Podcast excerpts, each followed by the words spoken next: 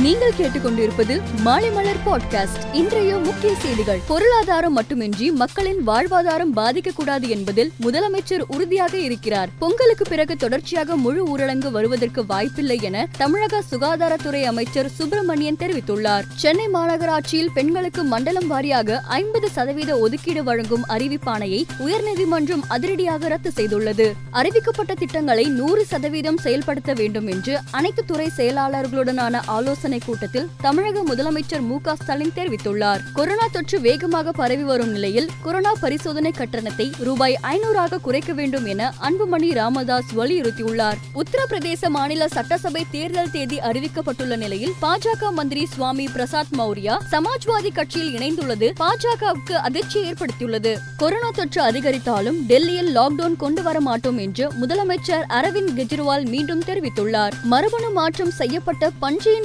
இதயத்தை மனிதருக்கு பொருத்தி அமெரிக்க டாக்டர்கள் வரலாறு சாதனை படைத்துள்ளனர். ஐபிஎல் டைட்டில் ஸ்பான்சராக விவோ இருந்து வந்த நிலையில் தற்போது டாடா புதிய ஸ்பான்சர் ஆகியுள்ளது. இதனை ஐபிஎல் சேர்மன் பிரிகோஷ் பட்டேல் உறுதி செய்துள்ளார். ஆனால் டைட்டில் ஸ்பான்சருக்கு எவ்வளவு தொகை என்பது குறித்த தகவல் வெளியாகவில்லை. பிரபல பாடகி லதா மங்கேஷ்கருக்கு கொரோனா தொற்று உறுதி செய்யப்பட்டுள்ள நிலையில் மருத்துவமனையில் அனுமதிக்கப்பட்டு சிகிச்சை பெற்று வருகிறார். மேலும் செய்திகளுக்கு மாலைமலர் டாட் காமை பாருங்கள்.